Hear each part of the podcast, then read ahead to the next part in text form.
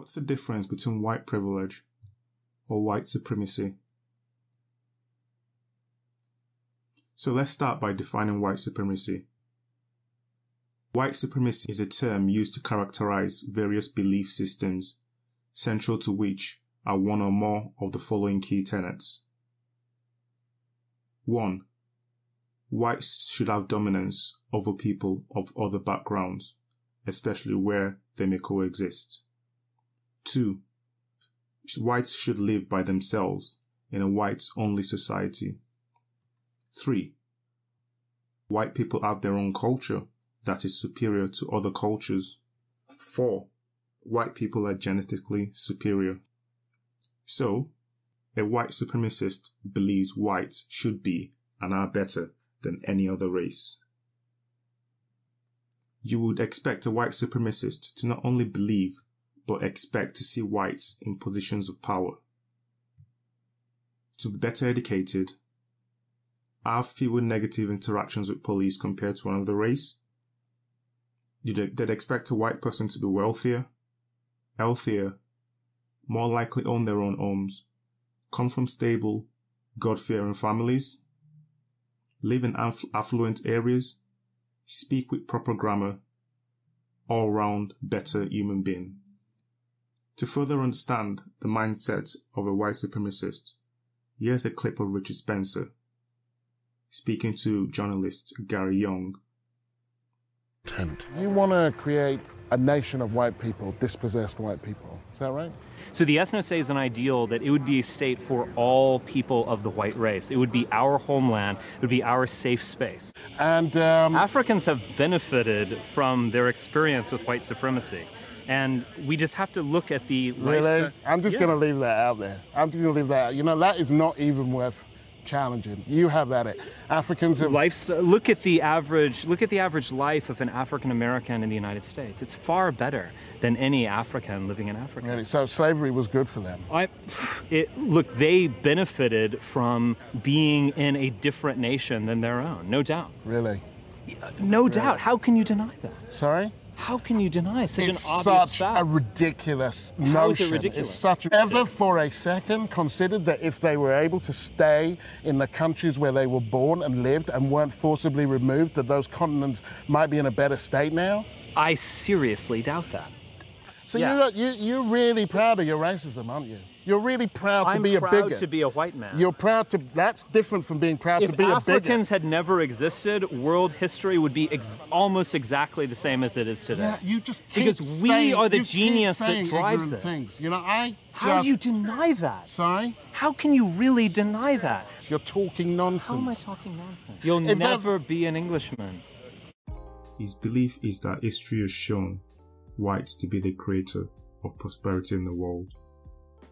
A white supremacist will tell you that being white doesn't mean your life is easy. It doesn't mean you don't get poor whites or sick whites. But regardless, the worst of the whites is better off than any other race. Now, let's talk about white privilege.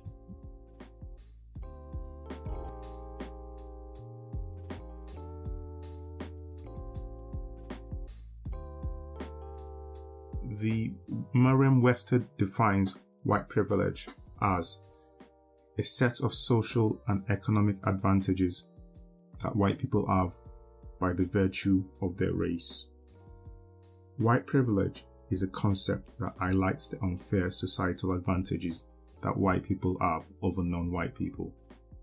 It is something that is pervasive throughout society and exists in all of the major systems and institutions that operate in society. Critics of white privilege will often say, just because I'm white doesn't mean my life is easy. Having white privilege doesn't make your life easy. However, other races have a much harder life than they should have purely because of their race. So, the difficulties a white person might encounter is not because of their race, whereas the difficulty a black person encounters is likely due to their race. Well, well, you, well tell me, what do you mean? What, what tools do I have? Actually, the tool that you have is so powerful, you're probably not even aware of it. It's your privilege. That's what it is. I shouldn't have made you guess. Privilege. My privilege. Right. Right. Well, let, let's pretend as an exercise that I, I don't 100% know what that means, but I do know that when I hear it, it makes me feel bad. It's perfectly normal to feel a little bit guilty talking about privilege. But if it helps, having privilege isn't your fault. It's something you inherited, not something you did wrong. Ah, no. Well, that's the thing, you see. This is no, I, I didn't inherit anything. Like, I didn't grow up in a wealthy home. Do you know what I mean? We used to go camping in Bournemouth. You know, I'm not privileged in any way.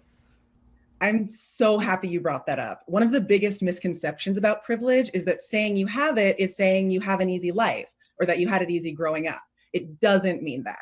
What privilege does mean, specifically white privilege, is that your skin color didn't make your life more challenging. Right, I, I hear what you're saying, but the thought that I have white privilege makes me feel really bad. It it doesn't have I to. feel bad. it's okay. It's James. made me, I'm feeling bad. Oh, I hate racism. I hate I racism. let's try to keep going because there's so many helpful things that you can do with your privilege. But like what? Recognizing it is a huge step. And now that you recognized it, you can use it to fight for a more just society. I can? Yes, you can use your privilege to speak up on behalf of people of color in big ways and small ways.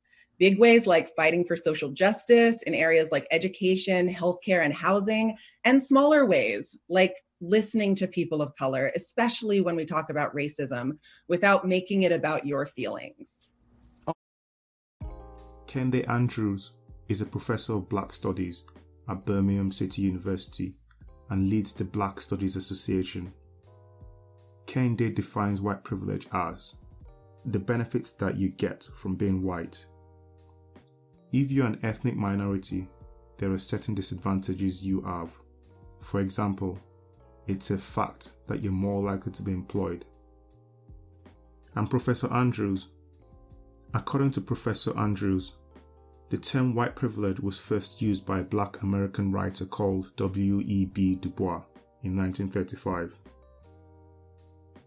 Professor Andrew says, even if you're poor and not doing the best in society, there's still this benefit you get from being white.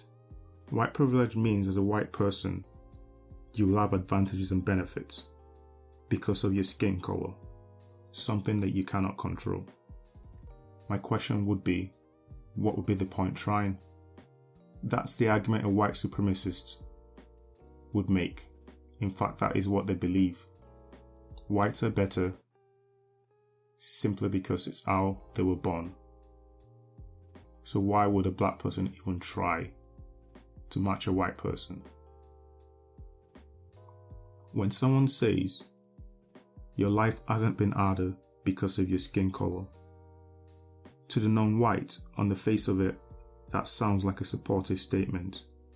However, I would suggest it's extremely dehumanizing, infantilizing, and patronizing. He suggests that you have no power over your own destiny, nor can you acquire the necessary skill to overcome. Most importantly, they are tacitly admitting that whites have so much power over your life, only they can decide who makes it. So let me ask again what's the difference between white supremacy and white privilege? Proponents of white privilege can argue of key differences in theory, but the important thing for me is how you apply both theories in practice. If you were to take on and believe white privilege or white supremacy, how will those beliefs affect your actions, the way you treat other races when you encounter them? A white supremacist, because of their worldview, will look at a black man, believe that because of their skin, they are better than him. They can make certain assumptions about that black man's life as a result. For example, they can assume he doesn't speak right. He's more likely to be involved in crime. doesn't have a job because he's not clever enough to get one, comes from a broken home, and is generally poorer. If you were to take on the belief of white privilege and you met a black man, you might believe because of your white privilege, you've got certain benefits over them and make certain assumptions about that black man's life as a result.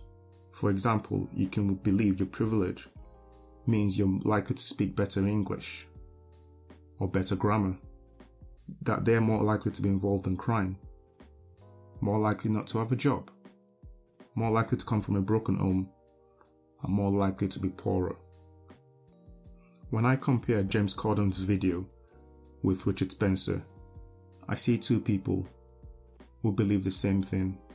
Their worldview in practice results in the same thing. The only difference is Richard Spencer is proud of his superiority, James Corden feels bad about his. So as a result, the way they treat different races might be different on the on the face of it, but the meaning behind their actions are the same. A white privilege proponent might call for the defunding of police, affirmative action, wage increase to non-whites, but that doesn't stop it from being born out of the belief that whites are better or have it better because of inherited character traits. As reported by Glenn Greenwald, due to shortages of monoclonal antibody treatments for COVID, New York determined that an individual must meet the conditions to be eligible for treatment. The city of New York believed that just because you weren't white, you were more likely to have poor health and underlying condition simply because of the race they belonged to. The Mankato School Board in America voted on a policy that would pay non-white teachers more and place them in work environments based on their race. The upcoming video shows a board member defending the decision. Go ahead, Ms. Roberts. So I've had um, some conversations with some folks that work in our district, specifically those that would um, would be a part of the BIPOC community. And I want to um, make a comment, just a comment on some of the things that we've been hearing, um, specifically related to this whole idea of um, that we be segregating them.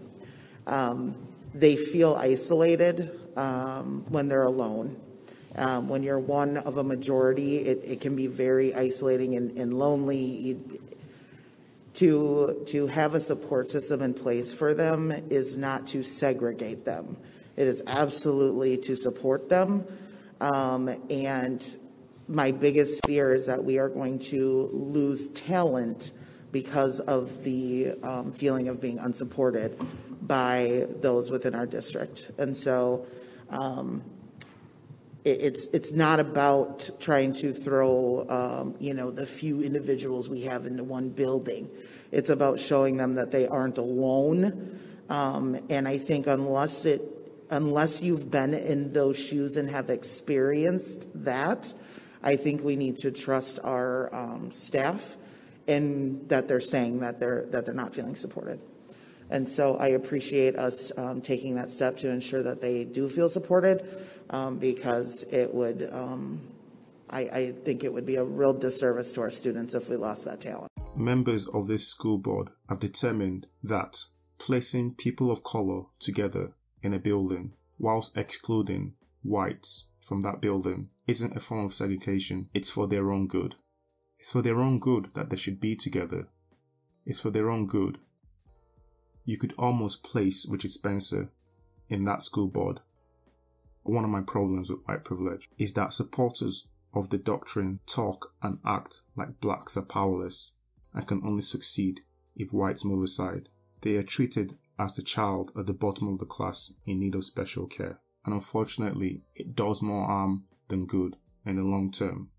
When you believe that the only way you can succeed is if whites give up their power, you're in fact supporting the idea of white power. So let me ask again What's the difference between white supremacy and white privilege? Because, in my opinion, from what I can see, one is proud of his believed superiority, the other one admits it, but acts humbly about it. Perhaps it's this humble nature, this self sacrificing nature, this feeling sorry for being better than you attitude is why so many non whites have accepted it. I'm aware and I agree that the effects of racism and cruelty from the past still exist. Slaves had no property, no education, no access to basic services. And simply just freeing them didn't make everything better overnight. Or that they were just allowed into schools, allowed to get jobs. And as a result, the children of those poor slaves had massive disadvantages that has left, unfortunately, many of the subsequent generations of blacks, especially in countries like America, in the poorer class. I believe this is what most people refer to as systemic racism. However, I think the word racism suggests intentional actions against another because of their race. Most people living nowadays, especially in Western countries, aren't racist. They're just living their life without the intention of trying to harm another. In fact, I would argue most of the institutions are doing a lot to try and correct the imbalances that have been caused by injustices in the past. But looking at non whites through the lens of white supremacists and white privilege is not the answer.